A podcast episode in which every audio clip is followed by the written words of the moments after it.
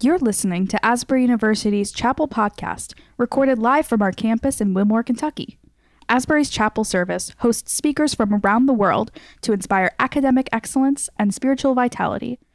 We hope you enjoy today's message. Okay, here we are. Thank you so much for that beautiful liturgy. And, and here we warm ourselves by the cozy fire. Hope we don't get too hot. Thank you to Savasti and Maddie, who helped make our beautiful fireplace, so that we, yes. May we all feel its warmth. Yeah, so we can have a fireside chat. So we wanted to take just a few moments to reflect together and to share some Christmas goodness with you. And you're probably familiar with the song, My Favorite Things, which is often sung at Christmas time. And one of our favorite things is students. And so we wanted to highlight just some really fantastic things that have happened on campus this year with our students. There are way too many to count, and so I'm sure I'm missing so, so many good things. But here are just a few. We enjoyed fall sports a lot. It was so fun to go to the different events. And now we head into winter sports. Our women's team won last night. The men are seven and one, which is really exciting.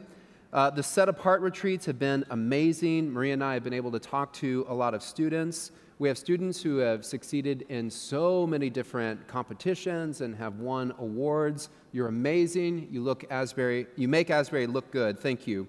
The new C L C building, uh, we got to occupy that this fall. That's been fantastic. The equine building. Asbury University was voted the best college and university in W T V Q's Viewer Choice Awards for two thousand twenty-two, which is fantastic. Our students created an incredible documentary based upon the Human Dignity Tour. Pure Flix filmed an anthology series on campus, which was largely staffed by our students and our alumni. And I got to participate in two, two student-led multicam projects, which was really fun. A sales competition in the C L C, and I even got to read a bedtime story in Johnson Hall. We've had chapel full of really good worship music. We have your all's talent in the worship bands is incredible, and the gospel choir is one of my personal favorites, and I think every time they've been up here, led us in really incredible worship. We've had several of you accept Jesus into your life in a new way or for the first time, either on a set-apart retreat, here in chapel, or in your dorm room. And I think that's our biggest place of rejoicing. Several of you went on set-apart retreats. We had a great fall revival with A J Swoboda, which was the most well-attended revival maybe since nineteen seventy. Yeah. That was a joke. I don't know. It was a good turnout. We've heard from a lot of speakers in our own community talk to us about what it means to, um, to be what you love, and we have learned more and more about habits and desires and how we can be shaped to live this Christ-filled life. We sent service teams to Eastern Kentucky and other places of need. We've had a lot of you volunteer, travel, present papers and projects. You've decorated dorms, you've hosted parties, you've hosted campus events, you've helped with conferences. You've worked in chapel, and you've staffed I T, and you work at the cafeteria.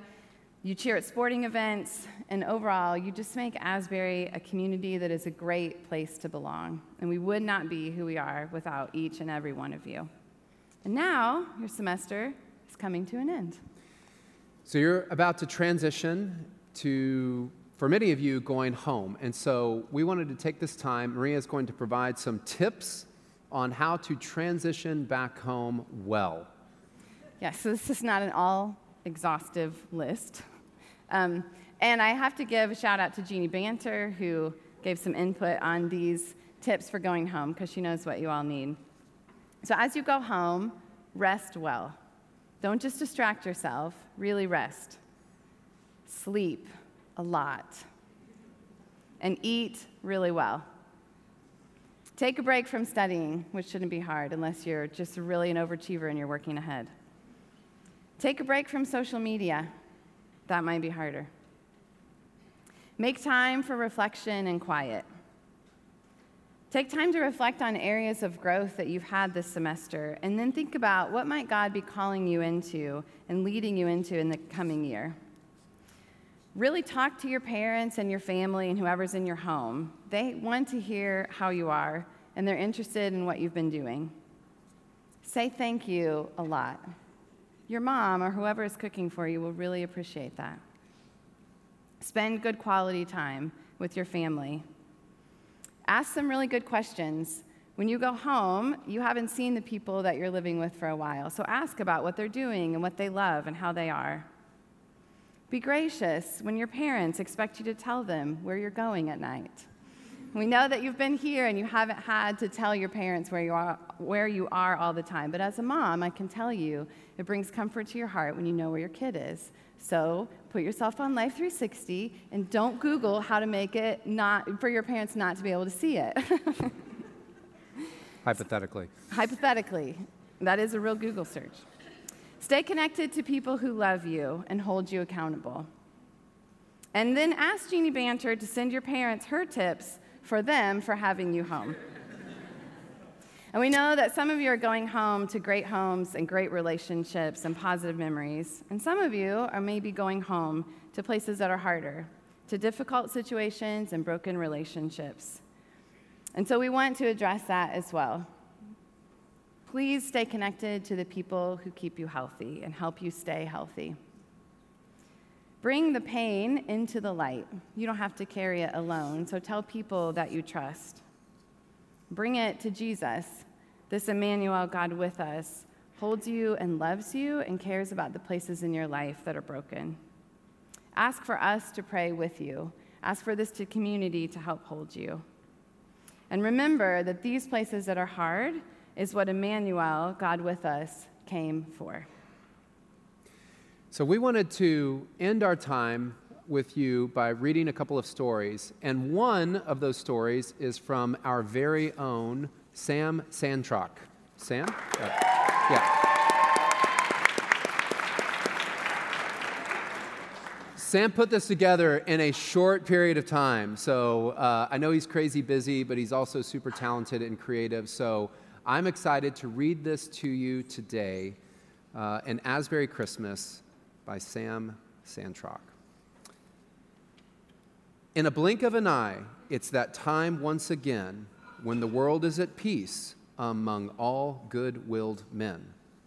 Though folks near and far will be jolly and merry, no joy compares to that felt down at Asbury. The last day of chapel was upon us once more. We cheered for the speaker, then flew through the door. A blizzard ensured this Christmas would be white. We students built snowmen and had snowball fights. Garland was hung from the railings of Hughes, at which point my pals and I heard the good news. A sleigh of four reindeer and a red-hatted man would deliver us gifts. Indeed, I was a fan. With this revelation, we put up the tree with wreaths and string lights and the new C L C. On the following morning, us students would wake to find our tree covered with presents we would take. Clyde Crawford sings carols as they tried to bake gingerbread cookies and massive fruitcakes. Johnson strung lights on their building with ease, then proceeded to ravage the folks of trustees.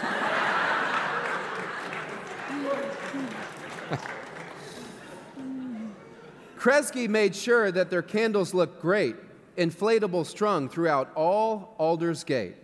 Stockings were hung with the utmost of care, the excitement of Christmas I could hardly bear. We laid out the annual plate of baked goods and wrote the man letters, the best that we could. Then the students all climbed in their small wooden beds. We prayed and read books. The Wi-Fi was dead.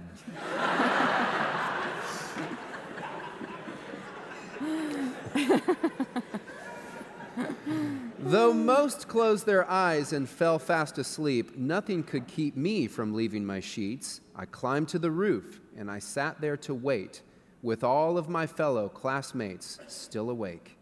And then, in a flash, a bright light appeared, a sleigh full of toys, and a man with a beard. Straight from a workshop in North Christmas Town came the star of the night, old Saint Kevin Brown. He said, "Beard, not hair." He noticed my gang, and he flew rather near, and he said with a smile, "Have nothing to fear. Thanks for your greetings. If no one else said it, you guys are the best. You all get flex credits." We pulled out our phones, scanned the side of the sled, then waved him goodbye and went back to our beds. Tomorrow would surely be one special day. I stopped one last time, and I heard him say, "On surrendered, on courageous, on ignited, and restored. Let's fly to deliver the presents aboard. May the days of my students be merry and bright. Merry Christmas to Asbury, and to Asbury, good night."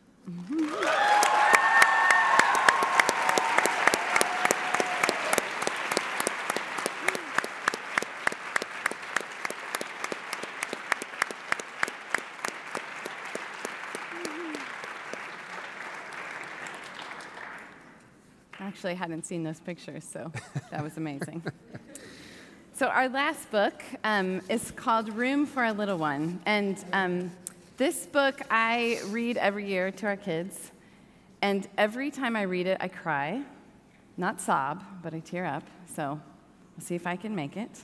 But it's a beautiful book. So it's called Room for a Little One. Oh, you have it up there. Room for a Little One, A Christmas Tale. It was a cold winter's night. Kind ox lay in his stable, close to the side of the inn.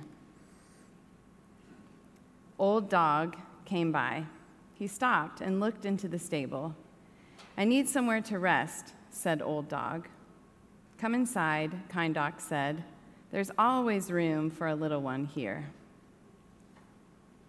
Old Dog came in and lay down in the straw. He nestled close to Kind Ox, sharing the warmth of his stable. Stray Cat peered in. She saw Old Dog, and she stopped. Stray Cat arched her back, and her fur bristled. "Oh, I'll not chase you," said Old Dog. "Come inside," Kind Ox said. "There's always room for a little one here." Stray Cat came into the stable. She curled up in the straw, close to the friend she had found, purring and twitching her tail. Small Mouse stopped at the door of the stable. She saw a stray cat, and she quivered with fear. "But you're safe here. I won't harm you," said Stray Cat. "Come inside," Kind Ox said. "There's always room for a little one here." Small Mouse scurried in. She nestled down, warm in the straw, in the peace of the stable. Then Tired Donkey came. Joseph led him along. Mary rode on Tired Donkey's back. Joseph was cold, and Mary was weary, but there was no room at the inn. "Where will my baby be born?" Mary asked. "Come inside," Kind Ox called to Tired Donkey. Every time. "There's always room for a little one here." Tired Donkey brought Mary into the stable. Joseph made her a warm bed in the straw to save her from the cold of the night. And so Jesus was born with the animals around him: Kind Ox, Old Dog, Stray Cat, Small Mouse, and Tired Donkey. All welcomed him to the warmth of their stable. That cold winter's night, beneath the star's light, a little one came for the world.